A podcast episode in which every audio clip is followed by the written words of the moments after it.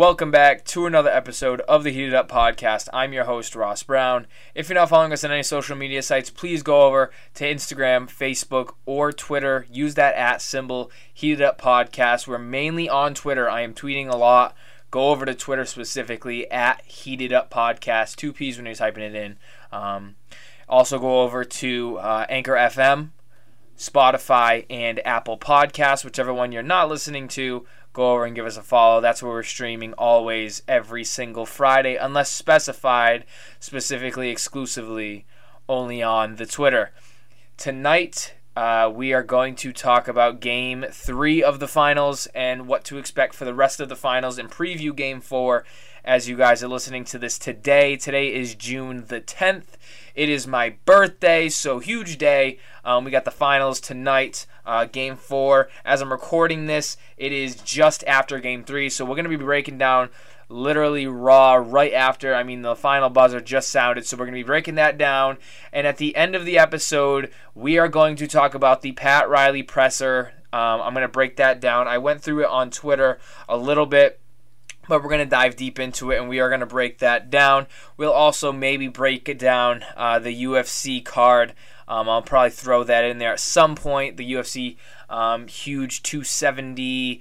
I think we're at 276 now, so we'll break that down.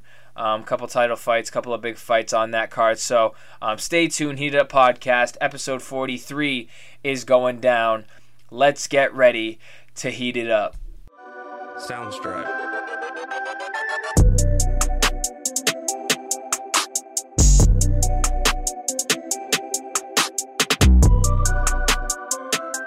Welcome back from the break. Happy Friday, everybody. Today is my 23rd birthday.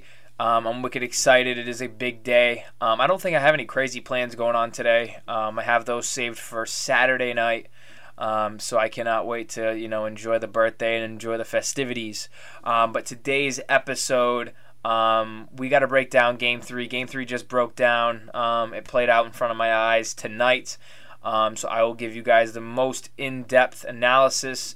Um, there were a couple key things that I kind of took away from that game, um, specifically Steph Curry. I mean, um, I know it's been a debate. It can be a debate still. Um, I know a lot of people kind of, you know, old heads don't want to make the debate, but I feel like a couple of them are kind of coming to the fruition that Steph Curry's, if not the greatest, he's the second best point guard ever. Um, even without the titles, I think that Steph Curry's number two. Um, I just it's so hard for me, and I didn't watch Magic Johnson going into you know I've seen you know enough film from you know videos and you know NBA TV throwing back Laker games, watching him play center in the finals. I've seen enough to say that Magic Johnson's probably the best point guard of all time, but Steph Curry is super close. Like it, it's a debate. You can either go one way or another.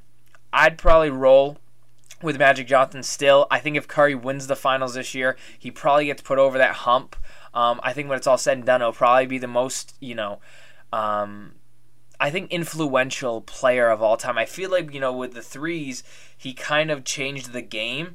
Um, and, and for the better, I feel like I feel like a lot of people obviously hate the threes, and you know there's ways. I was looking at a, a, a Twitter post that you know inverted the the corners so you wouldn't have corner threes anymore you know what I mean? I think you just got to adapt to it. And I feel like Steph Curry's done such a, an amazing job at changing the game um, that he probably is the most influential player of all time. I think that he's definitely number two point guard, like I said. But just watching him play tonight, um, there were a lot of things that um, you know he did that kind of made me scratch my head and go, you know, that's just Steph Curry. And I feel like with a player of his caliber, I feel like that's just like I feel like saying, you know what, it's just Curry isn't good enough. I feel like we really need to put respect on his name. And I feel like a lot of people disrespected him this year. Um, they were the number two team in the West. I feel like they, um, you know, they kind of deserve. I know everyone talked about Phoenix and everyone talked about Brooklyn and, and Philadelphia after the Harden trade. The Warriors were the best team in the league and I feel like a lot of people didn't realize that Klay coming back from injury, um, you know, getting Jordan Poole to kind of be that you know next caliber you know starter player. Um, you know the young guys Moody and Kuminga, Payton, you know coming out of nowhere. Uh, they still have James Wiseman. You know, he's not playing this year, but they still have James Wiseman. This is going to be a really good team. And I, and I think that they have potential to win, you know, multiple finals coming up. So um, obviously keep an eye on that. My biggest takeaways, and we'll go quarter by quarter, and we'll give the final stats. We'll go through stats really quickly here. Um, as a team whole, uh, the Celtics shot 43 for 89, uh, 48%. Warriors 36 for 78, 46%. Uh, the Celtics 37% shooting threes. Golden State 38. Um, the free throws they were kind of similar. Um, Celtics got nine more free throw attempts. They shot 71%. Um, rebounding the Celtics out rebounded Golden State. Now Golden State cannot go super big. Um, they don't really have that big, big guy. I mean, they got Looney out there, they got Draymond, but they go kind of small sometimes with Draymond at the five. Um, or Otto Porter, it looked like sometimes will play in the five. So um, they got out rebounded 47 to 31. And I feel like that's the main takeaway of the game. Um, offensive rebound, Celtics had 15. The Warriors had four. Um, Celtics out assisted the team uh, 28 to 22. S- same on steals, same on blocks. Turnovers, Golden State only had four more. The points in the paint, 52 for the Celtics, 26 for the Warriors. We know that the Warriors like to shoot threes. They like to shoot that mid range. Um, the Celtics kind of attack the paint with this, you know, the size difference, um, and they made it, you know, important. I feel like it was very, very important. The Celtics had four fast break points. They really had a lot of half court offense opportunities, and they made it count. Um, in the biggest lead, the Celtics had 18. The Golden State Warriors took the lead in the third, and it was a two point lead, and they lost that and ultimately lost 116 to 100. So, um, looking at those stats, the ones that again stand out to me is the is the rebounding. The Golden State Warriors got out rebounded 47 to 31, 16 more rebounds for the Celtics, um, and out rebounded by almost nine offensive boards. So, it's just the second chance points. Boston 22, Golden State 11. It's stuff like that that kind of just swings games. The offensive rebounds, you know, when Golden State goes down, scores a bucket. Boston comes down, misses a bucket, gets the offensive board, and the crowd gets into it with all that energy. It's really hard to make swings, and we know teams on the road, it's hard when you don't get offensive rebounds, you don't get rebounds, period, and you get out rebounded, and you cannot get the confidence and the energy that you would if you were at home. So, good thing for the Celtics playing really great basketball, defending the ball. Um, I feel like it was a very good defensive game, even though it was 116 to 100. I feel like the defense was there. The guys just shot the ball very, very well. Um, let's go to some player stats here. Steph Curry for the Warriors, 37 minutes, 31 points, 4 rebounds, 2 assists. Uh, he was 6 for 11 from 3. Steph Curry, uh, excuse me, Klay Thompson um, came out of his shell, 25 points, 7 for 17. He had 3 rebounds, 3 assists, 5 for 13 from deep. Uh, Jordan Poole, 10 points. Um, Andrew Wiggins, 18 and 7, uh, 1 for 6 from 3. Um, Draymond Green, only 2 points. Draymond, a lackluster kind of game. He fouled out at the end there. Um, as far as the Celtics, Robert Williams, 8 and 10. Al Horford, 11 and 8. Marcus Smart, 24 points. Um, Jayson Tatum, 26. He was 3 for 9 from deep. Jaylen Brown, 27. Uh, 4 for 8 from deep, 9 for 16 from the field. Um, Grant Williams, 10 points. Derrick White, only 7 points. He shot the ball uh, 3 for 9, 0 for 3 from deep. Um, again, looking at those numbers and looking at what happened, the Celtics outplayed the Golden State Warriors. And the Golden State Warriors, um, they really got to figure something out. They kind of run, you know, an only an eight man rotation. At the end, they had Bjelica in, Moody in, Damion Lee in, Toscano Anderson. Um, they emptied the bench out. They run with eight, and so do the Celtics. The difference is the Celtics eight played better. I mean, Pritchard only three points, but his minutes on the court weren't uh, detrimental to the team. Um, you know, I feel like Golden State's got to lock in and play seven. Um, I don't know who you cut out of there. Um, you know, does Kevon Looney lose his minutes? I, it's tough for the Warriors to look at what they have to do. Um, you know, Curry and Klay Thompson played really great games. Um, Andrew Wiggins, 40 minutes, um, had a great game. Um, nonetheless, the Boston Celtics won by 16. What can Golden State do from this point on? Um, they got to play better defense and they got to rebound the ball. They cannot allow 52 points in the paint again. and get out rebounded by 16 um, and nine more offensive rebounds for the Celtics. They got to go in the paint. Does that mean they go bigger? Um, I don't know.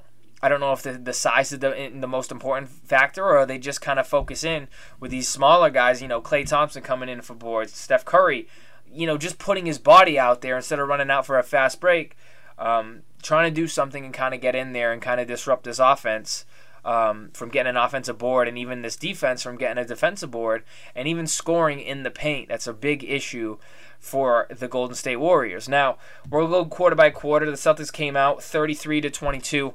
The Celtics shot great. They had all the energy coming back in front of this crowd. As a Heat fan, knowing how this crowd can be, um, you know, the Celtics fan base, it, it's it's toxic. We already talked about it. It's a toxic fan base to play in. It's a crazy environment to play in. Um, but it's one of the reasons why they're the toughest crowd to play in front of. They are diehard fans. They come out. They already had an "fu Draymond" chant in the first quarter. They came out scoring, and they kept it close in the second quarter. And they shot, you know, 35.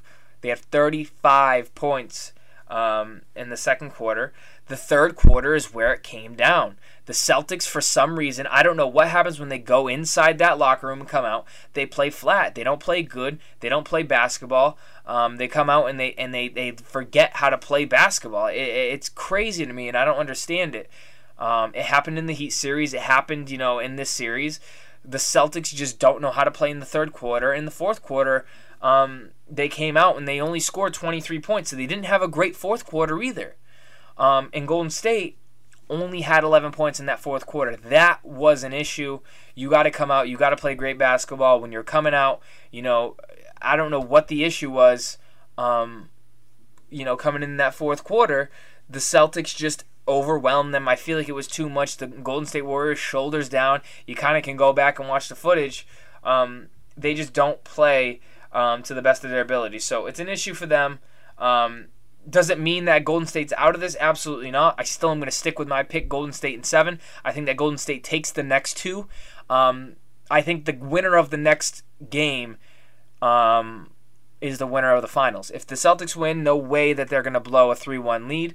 I think if Golden State wins, I think that Golden State's going to win in Boston. They're going to go home, win again. I think they'll drop game six and win in game seven. That's where I have it going. Um, I think I said that, you know, for my original prediction I think that that's just how it's going to come down to. They're going to get split in Boston. I think that, and then the home team's going to take the next three. Um, I think it's very, very possible, though, the Boston Celtics can win the next game and win the NBA Finals. They were my dark horse at the beginning of the year. They'll still get the credit where credit's due. Um, you know, the Celtics are a great team. They play with high energy, especially playing in the TD Garden. Um, and, and, and it's been a fun series. You know, even though it's been a little bit of blowouts the past two. Um, it's been a fun series, um, and I cannot wait to see what happens. You know, come you know tonight essentially. Um, yeah, I can kind of don't think there's much to say um, to look forward to. I think that Jayson Tatum, that shoulder is gonna have to have surgery. I think Robert Williams is gonna have to have off-season surgery, possibly again. Um, and I think that um, the Boston Celtics are putting their heart on the line, putting it on their sleeve um, and they're going out there and fighting. So I can't wait to see this matchup. Um, game four tonight, nine o'clock again. Um, it's going to be a fun one. It's I feel like this series has been super fun. Um, I feel like Klay Thompson's going to have to come out and play great again. I feel like Jordan Poole's going to have to come out and play great again. I think Steph Curry, he got injured in the fourth quarter. It seemed like he was okay, um, but I feel like he's going to have to come out and play nuclear. Andrew Wiggins is going to have to play like the third best player on this team, though. Um, he's done it. He's shown up, and I feel like there's no pressure on him. Um, he's come out and he's played great basketball. So I want to shout out Andrew Wiggins for sure. Um, and it's been a great series, and I can't wait to see what happens throughout this next uh, these next couple of games. Um, let's quickly flip the script. UFC 275, I know I said 276. Um, three fights I'm looking forward to. Weili and Joanna jo- Jędrzejczyk. I don't know how to say her name. No one's knowing how to say her name. Joe Rogan doesn't even say her name right. Um, that's going to be a really fun fight. Valentina Shevchenko and Santos. That's going to be a great fight. And Yuri Prochazka and Glover Teixeira. I wanted to throw that in there. Um, I'm looking forward to these um, fights. Prochazka is the favorite, minus 220, um, and he is the challenger. Uh, Shevchenko, obviously, the favorite, minus 600, and Weili is minus 175. I would probably throw um, all the favorites in a parlay and kind of cook that one up. um, if you had to, if you wanted to throw money. Um, the rest of this card isn't anything that's got my attention. I don't think there's any other crazy news in the UFC um, besides Dominick Cruz and Chito Vera is definitely going to headline a UFC fight night, which Ariel Helwani said was going to be in Boston, but Dana White said it wasn't going to be in Boston. So I shout out um, Ariel Helwani for getting my hopes up. Um, I needed that. Um, but yeah, um, back to the finals um, quickly. I think Jordan Poole has got to play better. He cannot come out and score 10 points. Um, he's got to come out, play better minutes, look to score the ball more, drive in that paint. Um, I th- feel like the Boston Celtics definitely um, are going to have to make adjustments as well as the Golden State Warriors, and is going to be a fun, fun game four coming up tonight on ABC. I'm going to go into a break. Um, we're going to end the episode off talking about the Pat Riley presser. Um, yeah, I uh, got a lot to say. Um, so stay tuned, stay um, updated, because uh, get your popcorn ready, because there's a lot to break down from this Pat Riley press conference. Stay tuned, Heated Up Podcast. We'll be right back.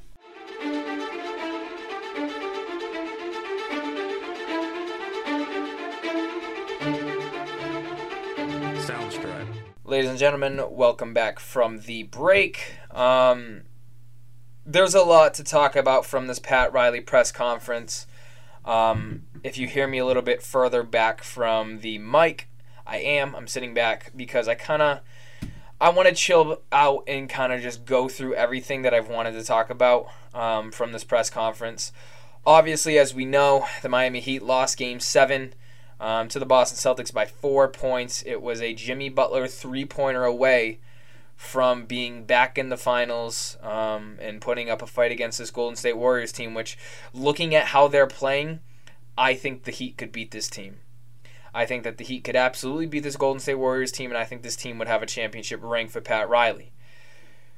Can't go off of would'ves, could'ves, or should'ves. You just have to go with the facts, and they lost. Um, this team was banged up in the finals, uh, in the Eastern Conference Finals, excuse me. Um, we know that. We know that Tyler Herro wasn't playing. We know that Jimmy Butler wasn't 100%. Neither was Kyle Lowry, Max Strus. I mean, the list goes on and on. There was four out of five starters, and your sixth man of the year out. Um, they would have been out um, come the regular season, per a source. Um, they would not have been playing if this was the regular season, but it was the Eastern Conference Finals, especially Game Six and Seven. Um, they had to play, um, and they did. And you know, you put the best team that you can on the court, and if you don't win, you don't win. You have to move on and chalk it up. Um, unfortunately, they lost, and we come back to one of these Pat Riley press conferences. Um, Pat, over the years, has gotten a lot better. Um, I mean, he's been amazing, um, but I feel like he navigates through questions and knows how to, or when to, excuse me, praise a guy and also, you know, shoot his little dig at them. Um, and there was a couple of instances he did that in this offseason. Um, he wasn't available as much as you know we all expected him to be, um, especially with a build like this. Um, he was only available, I think, a couple of times. I think the All Star game or All Star break, he was available. There was a couple of times he talked to the media, um, but he does this end of season press conference. Um, he goes out and he talks, you know, what he feels. Uh, um, and here are some of my key points. Um, I don't have direct quotes. I just have um, kind of points that I pointed out on the podcast Twitter. Um, if you're not following us at Heated Up Podcast on Twitter, um, and I kind of went through and kind of gave some stuff um, and, and broke some stuff down. So, um, first take, and it was not in order. Um, it's kind of when I got you know the notification. He's still in love with PJ Tucker. He literally said beginning of the year he was in love with PJ Tucker as a player. Obviously, not the other way. Um, what PJ brings to a team off the stat sheet is so so important. It's kind of like a Marcus Smart um, with the energy he brings and just you know the gritty, you know guts kind of play that he does. Um, you know, going out there, putting his heart on the line, the passes, the screens, everything, just just the confidence he has out there, the defense, what he brings out there, the hustle. I mean, you can't. It's unmatched. Um, and PJ Tucker, um, it sounds like is going to um, get whatever he wants. Um, whether that's the mid-level exception, whether that's you know the team going into the luxury tax and willing to pay a guy like PJ Tucker, um, whether that's taking a, a, spot from an Oladipo or a Caleb Martin for their money that they want. Um, PJ Tucker is going to get what he wants, and I feel like that's going to be priority number one in this offseason is giving PJ Tucker a, a contract because he is um, available to opt out of his contract um, and, and be a free agent. Hopefully he doesn't.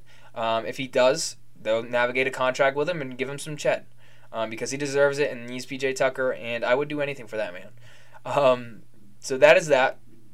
Um, he also states um, Tyler Herro, if he wants, he gave him some praise. You know, talked about the 20 points per game, talked about being six man of the year, saying he's only, you know, he's not a polished player yet. He's only 20 years old, or, you know, 21, 22, however old he is. Um, you know, he said if you want to be a starter on a championship team, you have to be a two way player. He said if Tyler Herro wants a starting role, he's got to earn it in training camp. Um, he says he's got to put on a little bit more muscle, um, which I agree. I feel like Tyler put on a, a, really good amount of muscle this offseason. He could put on another 10, 15 pounds. I feel like Tyler Herro can be a really great two way player. Um, look at Max Strus. Max Strus coming out the woodworks, um, being a two way player. And I feel like Tyler Herro can absolutely do that this offseason. Work on his defense. You don't got to work on the shooting and the, you know, the offense. We'll get into, you know, where my thoughts are, where this team should go at the end of this. Um, eh, Tyler Herro, if he wants the starting role, um, he's got to earn it, and, and and that you know depends on him being a two way player. You can't be just an offensive weapon and get you know, uh, you know picked on, you know, and, and, picked apart on defense. You have to hold your own on defense, and you have to be a two way player. And Tyler Herro wasn't that in this playoffs. He wasn't an offensive player either, but he wasn't a two way player for sure by any means. Um, and, and hopefully he can be that, you know, down the line. Next, Kyle Lowry. This is where Raptors Twitter kind of was really taking a dig at Pat Riley, which I don't understand. Um, he, you know, he said he was helping him throughout. You know, he had personal issues, um, but we know Kyle Lowry wasn't in shape. It was it was reported throughout multiple Miami Heat sources um, that Kyle Lowry wasn't in shape. People were talking. I heard that you know Pat Riley wasn't pleased with him. Obviously, you know he had his off off the court stuff. You know he had some family issues. But you come into this team, um, and you know, essentially it was kind of you did it at your way. You did it your way. You know, you, you kind of you know stayed in the same shape you were when you were at the end of your you know tenure in Toronto. You came out, you weren't in shape. Now it's time for us. If you want to be on this team, it is time for you to step up, get in shape, you know, shred that body fat, be under that 18%. I think that's what the standard is for the Heat.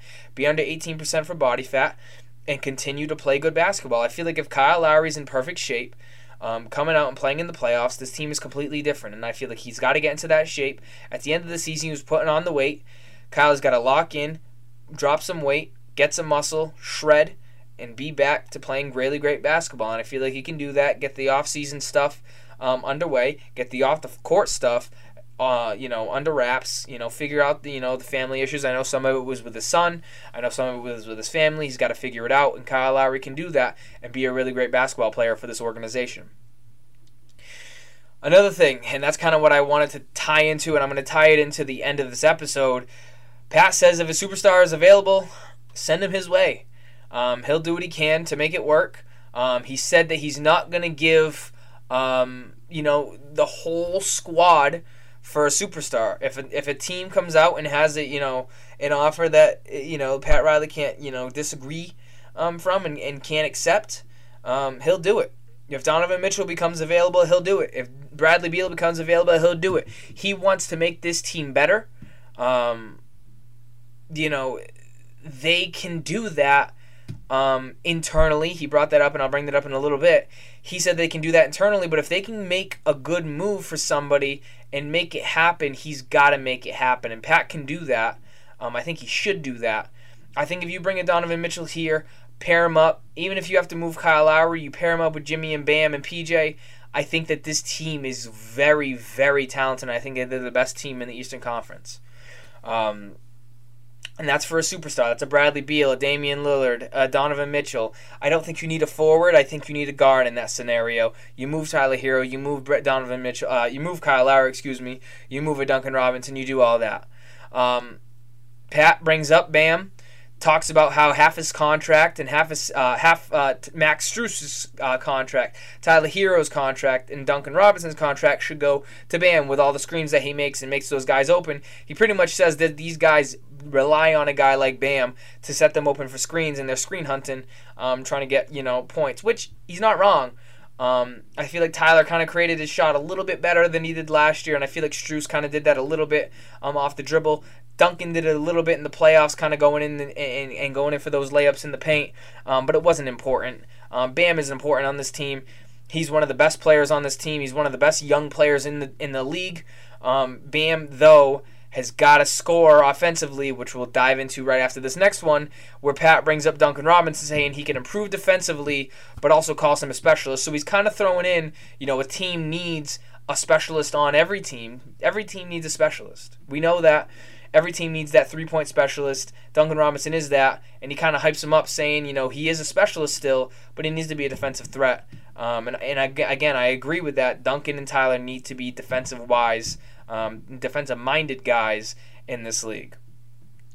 Pat says they don't need another scorer. Um, they don't need to go and they're not desperate to go and look. That's where it kind of comes in and says they're not throwing the house on a player.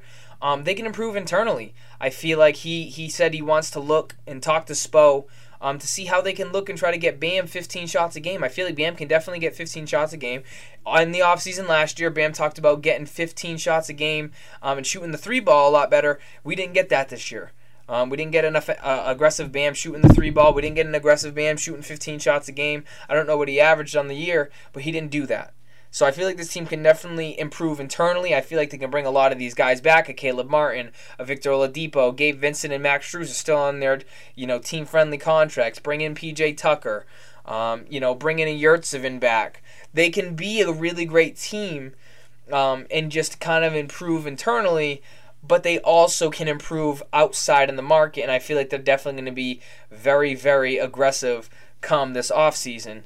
And they also, Pat Riley brings up, this team runs on defense and will not blame the shooting issues. Pat Riley brought this team in for defense. You know, you had the Duncans, you had the Tyler Herros, you had the Struses, the Gabe Vincents but they focused on defense. We focused on it. Kyle Lowry, a great defender. PJ Tucker, a great defender. Jimmy and Bam, all NBA defenders, as they should be. Um, we knew that was coming, um, and the offense, you know, had to follow. When you have great defense, you also have great offense. So I feel like this offseason is going to be very, very important for them.